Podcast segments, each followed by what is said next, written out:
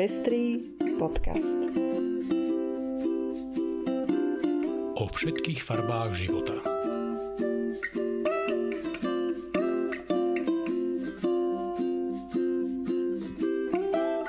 Vítame vás pri 94. vydaní Pestrých správ. Toto sú informácie, ktoré prinášame. Kuba rozhoduje o manželstve pre všetkých. WHO pripravuje nové štandardy pre gender mainstreaming. Poslanci v Česku chcú zakázať manželstvo pre všetkých zmenou ústavy. V Keni pôsobí azylová komunita pre LGBTI utečencov. Možnosť voľby zverejnila prieskum o interrupciách a antikoncepcii. Platnosť výpovedí od cirkevných zamestnávateľov preverí Európsky súdny dvor. Ja som Lucia Plaváková. A ja som Andrej Prostredník. Ďakujeme, že viacerí nás už podporujete a tešíme sa, že vám záleží na šírení osvety v oblasti ľudských práv a ochrany menšín. Ak sa chcete pridať k našim podporovateľom, nájdete si náš profil na patreon.com. Srdečná vďaka a príjemné počúvanie. Kuba by sa mohla stať 34. krajinou s manželstvom pre všetkých. O novom zákone o rodine budú v referende hlasovať 25. septembra. Nová úprava by mala nielen zrovnoprávniť páry rovnakého pohlavia, umožniť im prístup k manželstvu ako aj k spoločnej adopcii, ale nový zákon o rodine má zlegálniť aj predmanželské zmluvy a surogátne materstvo. Pri predkladaní návrhu nového zákona o rodine kubánsky minister spravodlivosti Oscar Manuel Silvera uviedol, že zákon propaguje lásku, náklonnosť, starostlivosť, citlivosť, rešpekt pre iných a harmóniu našich rodín. Svetová zdravotnícka organizácia aktualizuje manuál pre gender mainstreaming. Prvé vydanie vyšlo ešte v roku 2011 a nové vydanie si vyžiadali aktuálne vedecké poznatky o tom, ako rodové normy, roly a vzťahy vplývajú na správanie a výsledky pracovníkov v zdravotníctve. Manuál vychádza z poznania, že rodová nerovnosť je faktor, ktorý má spolu s ďalšími formami diskriminácie na základe veku, socioekonomického statusu, etnickej príslušnosti alebo sexuálnej orientácie výrazné dopady na zdravotný stav a celkové fungovanie zdravotníctva. Proces aktualizácie bude participatívny. Pracovníci v zdravotníctve po celom svete budú mať možnosť zasielať svoje podnety k manuálu počnúc jeseňou tohto roka. Aktualizácia sa už stihla stať trňom v oku konzervatívnych organizácií, ktoré odmietajú teóriu rodu a aj na Slovensku burcujú verejnosť proti tomuto nástroju, keď vyzývajú ľudí, aby sa zapojili do celosvetovej petície odmietajúcej prijatie manuálu. My by sme naopak radi touto cestou vyzvali slovenskú odbornú i laickú verejnosť, aby tento moderný nástroj na zmiernenie dopadov diskriminácie na základe rodu na ľudské zdravie podporili. Skupina poslancov a poslankyň predložila do Českej snemovne návrh novely, cieľom ktorej je ústavné vylúčenie manželstva pre všetkých. To znamená, že navrhujú manželstvo definovať výlučne ako zväzok muža a ženy. Tak ako to žiaľ máme zakotvené aj v našej ústave. Podľa dôvodovej správy k návrhu je cieľom ochrana pred ohrozením zo strany snáh o spochybnenie či pretvorenie inštitútu manželstva. Ako trefne v reakcii na tento návrh uviedla iniciatíva SME FAIR, gejovia a lesby a ich deti nebodaj niekoho ohrozujú tým, že chcú žiť šťastný život? Čo presne táto formulácia znamená? Že je podľa predkladateľov hlavne nutné zabraniť tomu, aby gejské a lesbické páry, rodiny a ich deti získali rovnaké podmienky pre život a právnu istotu ako ostatné páry vstupujúce do manželstva. To, čo ohrozuje rodinu a manželstvo, ale nie je to, že sa budú môcť brať všetky dospelé páry. Najväčšou hrozbou pre akúkoľvek tradičnú rodinu totiž nie sú rodiny gejov a lesieb, ale tradičný rozvod. Gejovia a lesby na žiadne rodiny neútočia, však úplne väčšina z nich takýchto rodín pochádza. V žiadnej krajine, kde zákon umožňuje gejom a lesbám vytvárať plnohodnotné a stabilné zväzky, nedošlo z tohto dôvodu k rozpadu alebo ohrozeniu akejkoľvek rodiny alebo spoločenského života. Veríme, že v Českej republike zvíťazí príklon k demokratickým štátom západnej časti Európskej únie, ktorý je reprezentovaný návrhom na manželstvo pre všetkých, a nie je príklon k Rusku, ktoré patrí spoločne so Slovenskom k tým krajinám, ktoré majú ústavne zakotvené vylúčenie manželstva pre všetkých. Nature Network. Tak sa volá malá komunita pre LGBTI ľudí v Keni. Hoci Keňa stále kriminalizuje homosexualitu, Nature Network dokáže fungovať ako útočisko pre LGBTI ľudí, predovšetkým z Ugandy. Tam je situácia LGBTI ľudí omnoho ťažšia a parlament tam pod vplyvom kresťanských radikálov prednedávnom chcel zaviesť trest smrti za homosexualitu. Až po masívnom medzinárodnom tlaku návrh zmenili na doživotie.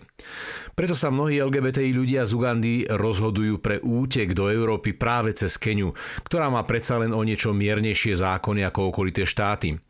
Momentálne v komunite žije 9 ľudí. Dvaja z nich len o vlások unikli smrti po tom, čo ich dav v Ugande takmer ubil k smrti. Luzinga je jedným z nich. Po coming oute ho otec preklial a zbavil dedičstva. Hoci ho mama nejaký čas chránila, po jej smrti už v Ugande nedokázal ďalej žiť. Tento príbeh ukazuje, ako veľmi sa môže zhoršiť život príslušníkov sexuálnych menšín, keď náboženskí extrémisti, ktorých máme aj v slovenskom parlamente, začnú svoje dogmy presadzovať do zákonov štátu. Možnosť voľby zverejnila výsledky prieskumu, ktorý sa zameral na mapovanie skúseností žien s prístupom k interrupciám a antikoncepcii.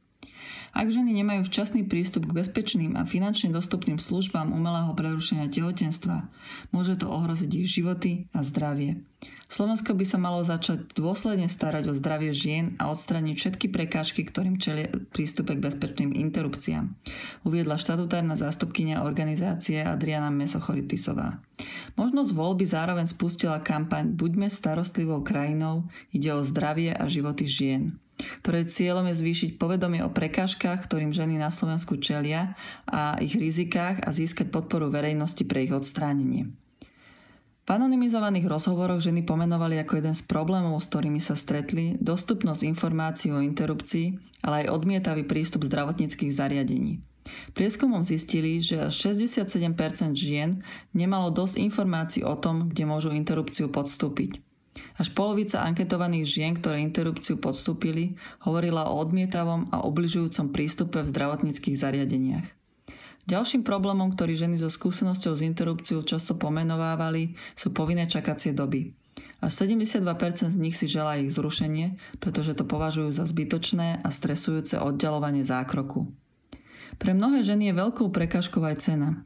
Odhadovaná priemerná cena za legálnu interrupciu s dodatočnými poplatkami je 414 €, čo tvorí 62% disponibilného príjmu domácnosti s 2 dospelými a 2 závislými deťmi. Pre množstvo žien je to cena, ktorú si nemôžu dovoliť a zadlžujú sa. Štát takto namiesto pomoci prispieva k prehlbovaniu sociálnych rozdielov a zvyšovaniu chudoby žien a rodín, uviedla sociologička Barbora Holubová, ktorá viedla jeden z výskumov. V prípade domácnosti osamelých rodičov stúpa riziko chudoby na 36,9%. Na čele týchto domácností stoja v 90% prípadov ženy. Mnohé sa tak ocitajú v situácii, keď si nemôžu dovoliť ani interrupciu, ani ďalšie tehotenstvo a materstvo, upozorňuje organizácia Možnosť voľby. Alarmujúca je tiež vysoká miera nedostupnosti interrupcií v zdravotníckych zariadeniach. Zo 70 mapovaných zariadení poskytujúcich zdravotnú starostlivosť až 34% odmieta poskytovať legálnu interrupciu a 23% nie je pre nedostatok alebo nekonzistentnosť informácií o danom zariadení možné určiť úroveň dostupnosti. Len 43% poskytuje legálnu interrupciu na žiadosť ženy. V niektorých regiónoch to vedie ku kritickej nedostupnosti a ženy musia často opakovane cestovať veľké vzdialenosti, aby sa k zdravotnej starostlivosti dostali. Európsky súdny dvor bude posudzovať právoplatnosť výpovedí, ktoré dal nemecký cirkevný zamestnávateľ niekoľkým zamestnancom, pretože vystúpili z cirkvi. Spolkový súd v Erfurte predložil luxemburskému súdu otázku, či výpoveď pôrodnej asistentky zamestnanej v katolíckej cirkevnej nemocnici na základe jej vystúpenia z cirkvi nie je porušením zásady rovnakého zaobchádzania.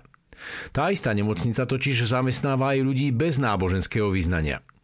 V tomto konkrétnom prípade ide o 49-ročnú pôrodnú asistentku, ktorá dostala výpoveď s odôvodnením, že jej vystúpenie z cirkvi je porušením lojality a keďže vo svojom postavení pracuje priamo s pacientkami, je nevyhnutné, aby reprezentovala hodnoty cirkvi.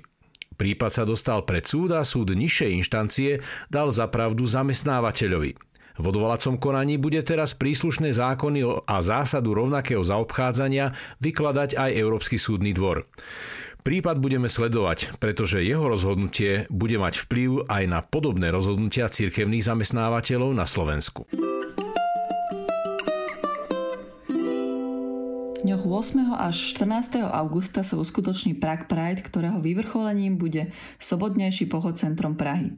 V rámci sprievodných podujatí budete môcť počuť aj mňa v diskusii o právach LGBT ľudí na Slovensku spoločne s Martinom Máckom, Danielou Muzíkovou, Pavlínou Fichtou Čiernová a jej synom Johanom. Našu diskusiu bude moderovať Richard Dürer. Takmer v rovnakom čase v sprievodnom podujatí vystúpi aj Andrej Prostredník v diskusii o postojoch cirkvi na východe a západe k problematike života LGBT ľudí. Tešíme sa na vás. Diverzity Pro pozýva na neformálny LGBTI plus Professionals Picnic, ktorý sa uskutoční v sade Janka Kráľa v Bratislave v piatok 5. augusta. Medzi 16. a 20. hodinou čaká vás príjemné popoludnie v kruhu priateľov a priateliek. Pripravené bude i malé občerstvenie. Neváhajte si priniesť so sebou i vlastné jedlo. Účasť treba potvrdiť cez formulár na facebookovej stránke Diverzity Pro. A to je už všetko z dnešného vydania Pestrých správ. Prajeme vám príjemné leto a do počutia na konci augusta.